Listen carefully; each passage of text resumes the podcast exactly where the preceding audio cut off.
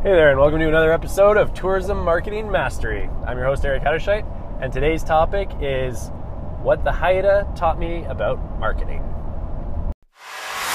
Hey, my name is Eric Hatterscheit, and I'm part of a group of independent tourism operators that you've probably never heard of. We deliver experiences that are beyond a photo shoot. When they're not, we actually have to change our guests' lives. But because we don't have unlimited budgets like the big brands, we have to think differently, we have to be clever with our marketing. We need to reach our audiences to make the impact, but we also need to be profitable right from the start. Unfortunately, traditional education is about 20 years behind, and they aren't teaching us what we need to know. So we've decided to take matters into our own hands. We're sharing marketing tactics that work today because we are experienced masters and what we do matters.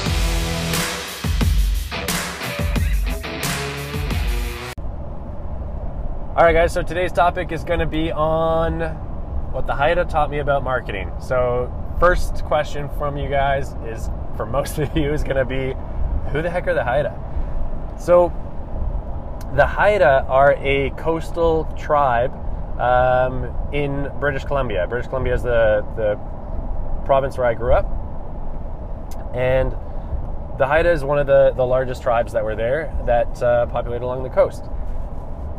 So, how did I learn about anything from marketing from the Haida? Well, back in the day, when I was a young lad, um, I am hopefully I'm still a youngish lad, but when I was a, a younger lad, I went to university um, at the University of British Columbia, and the University of British Columbia in Vancouver, um, on their campus, they have the museum, uh, BC Museum of Anthropology. Now, I happen to be a big anthropology nerd. I think that's honestly part of what led to my interest in marketing is that I am fascinated by psychology and cultures and how people interact. And uh, so, me being a massive anthropology nerd, um, I actually spent a decent amount of time in the Museum of Anthropology. And in the Museum of Anthropology, in uh, BC at least, there most of the museum, I'm, I'm going to say a good chunk of it is um, is dedicated to a lot of the native tribes that were in the area. Um, a big one being the Haida. So one day I'm in the museum, just creeping on exhibits as I do, and there's a tour group that is next to me, and in the tour group, the um, the tour guide is talking about native culture and their traditions, and he points to this box that's sitting there, and it's a pretty it's a pretty cool looking box. Um, it's a intricate box, and looks like it look it would have taken a lot of time to make and carve and put together. And he said, "You see that box? That box is extremely important to the Haida people because that box was given as a gift at a potlatch." And then he went on to explain. He said, "A potlatch is kind of like a it's like a, a Aboriginal potluck. It's where they all get together and they share food and they feast and they join as a community.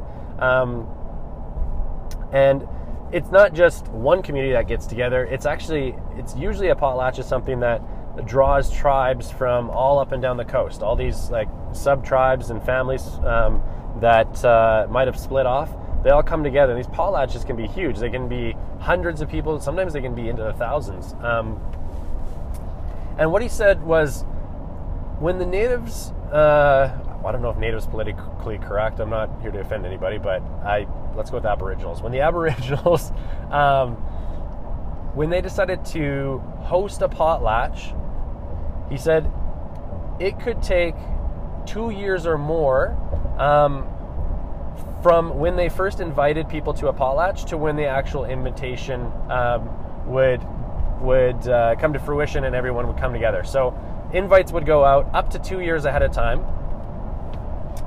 And then after two years had gone by, they agreed upon a certain time and everyone would come together. And he said the reason that it took so long for those potlatches to happen was because not because of resources. It wasn't because it took that long necessarily to build up resources. He said it was because of the gifts. And the the reason it took that much time is because every family that got an invitation, when they came to the host um, who was hosting that potlatch, the host tribe, all of those families would get intricate gifts, gifts that would take sometimes years to make. And the reason that these gifts were so important was because the host tribe was very aware of the fact that they wanted to maintain a close relationship with these families in case they ever needed to call on them in times of need. So let's say that they were warring with a, a local tribe or that there was famine. Um, or that they just needed help in some other capacity. Maybe they needed help in development. What they wanted to be able to do is they wanted to be able to call on any one of those families or all those families potentially and know that they would show up and know that there was a close bond there, there was a close relationship. And so, what they would do to ensure that that relationship was intact is they would spend up to two years um, methodically thinking out custom gifts for every family that was going to show up at this thing and then spend the time crafting them, making them, putting them together. And these gifts were not gifts of uh, food or uh, resources that could be consumed. Those were also they were also gifts of that nature as well. But it was very very important for the host tribe to make sure that they were giving out gifts that would last. And the reason for that is because if they gave gifts that would last and that were um, appreciated and that were high value objects to those families, it ensured that that thing that they gave as a gift, for instance, this box, would remain as a physical presence in that family, um, in that family's lodging, forever. And so every time the family looked at that thing, looked at that box, they would be reminded of that relationship. And I thought that was fascinating. Now, you might be asking me, well, what does that have to do with marketing? Well, I used to, um, I used to give gifts that were consumable. So uh, it wasn't unusual for me to give gifts like, let's say, um, I would give. I mean, a super common one for a lot of businesses is giving away like Starbucks cards.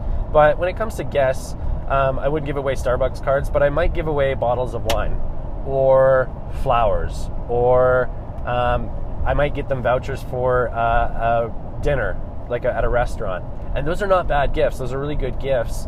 Um, and I'm okay with giving gifts like that on top of other things. But what this lesson taught me, what the what the Haida taught me, was that it's actually really important that a lot of thought goes into the gift because you want to give a gift that's actually going to be in the physical presence of that person from here forever moving forward. And what I realized when I actually thought about this was that it often it doesn't take any more money to produce that gift. If you really want to go out, it can. But um, let's say that you give them a voucher for 50 bucks for dinner. Well, they're going to consume that dinner. They're going to be appreciative of it. But are they going to be thinking about that dinner randomly three years down the road? Probably not. So as opposed to giving them a $50 gift card for dinner, what would happen if you got two custom mugs made up that had their names on them? Um, like maybe two custom camp mugs or something. Would that cost you $25 a mug? To be honest, no, it's a lot cheaper than that. but is it something that they're going to value more and they're going to keep in their space? Now, not everybody loves mugs, but a lot of people do. If they have a custom mug that's made for them, um, and it doesn't have your like logo and branding and stuff all over it if it's not tacky if it's tasteful and it's made specifically for them how long are they going to hang on to that mug a long time probably they're probably going to hang on to it for years so uh, when it comes to when it comes to giving gifts to your clients or to um, to potentially business partners um, like any partnerships that you might have i want you to consider that is the amount that I'm spending on this gift is is it a consumable? Is it something that they're? I'm not saying they're not going to appreciate it. They'll appreciate it, but is it something they'll consume? They'll remember for a short period, and then they're going to forget about.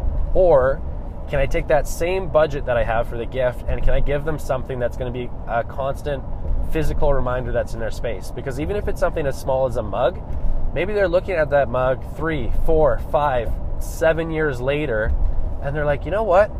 we haven't been to we haven't been to that destination for a while and it's a reminder it's there right whereas if it was a dinner that you gave them they consume that once they're not going to remember that dinner seven years later and it's not going to it's not going to be a constant physical reminder um, of that relationship. So that was an extremely powerful lesson for me in marketing. Um, I thought it was brilliant. And hopefully that's something that you can take and you can implement in the way that you interact with your guests is well maybe i can give them some kind of physical reminder um, that's that's a, something that they'll actually use that's the other big thing don't give them tacky things like don't, don't give them things that are all branded your stuff. They don't want stuff that's all got your brand all over it. Um, they want stuff that is got their brand all over it. So put their name on it put a cool quote on it put something that they'll actually value. And most likely that's not going to be it's not going to be having your logo all over it. Can you put your logo like on the bottom of the mug or something? Yeah sure but do it in a tasteful way. Because um, you want something that they're actually going to use. If you plaster your stuff all over it they're to be like eh, you know what this is just it's it's swag it's it's stuff that i don't really want to use because it's just got branding all over it and as much as I'm a marketing guy, I'm not the one that's to advocate that you brand the shit out of all your stuff um, and then give it to someone. So that's my tidbit for today. Um, for you, it might be day. For me, it is evening. I'm just rolling in from a, a, marketing gig that I was doing, a VIP day. So um, I hope you guys got something out of that. Uh, if you did, go ahead and leave me a review.